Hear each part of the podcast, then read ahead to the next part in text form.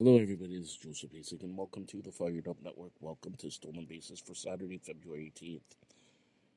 Padres and Machado plans to opt out following the 2023 season. Dodgers Kershaw drops out of the WBC, just doesn't work out for him, he says.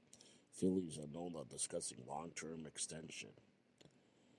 Angels Ward, quote, I want to be the best left fielder in baseball. Rangers signed Robbie Grossman to a one-year deal reportedly worth $2 million. Rolen to wear Cardinals cap on Hall of Fame plaque. McGriff won't have a logo.